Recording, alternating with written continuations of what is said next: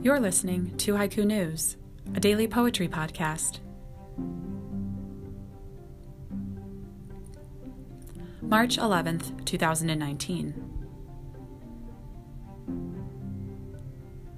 Boeing green lights planes for the clouds to swallow.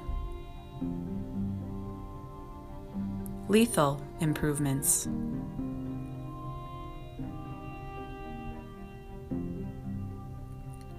Thanks for listening. Don't forget to add us to your morning briefing on Google Home.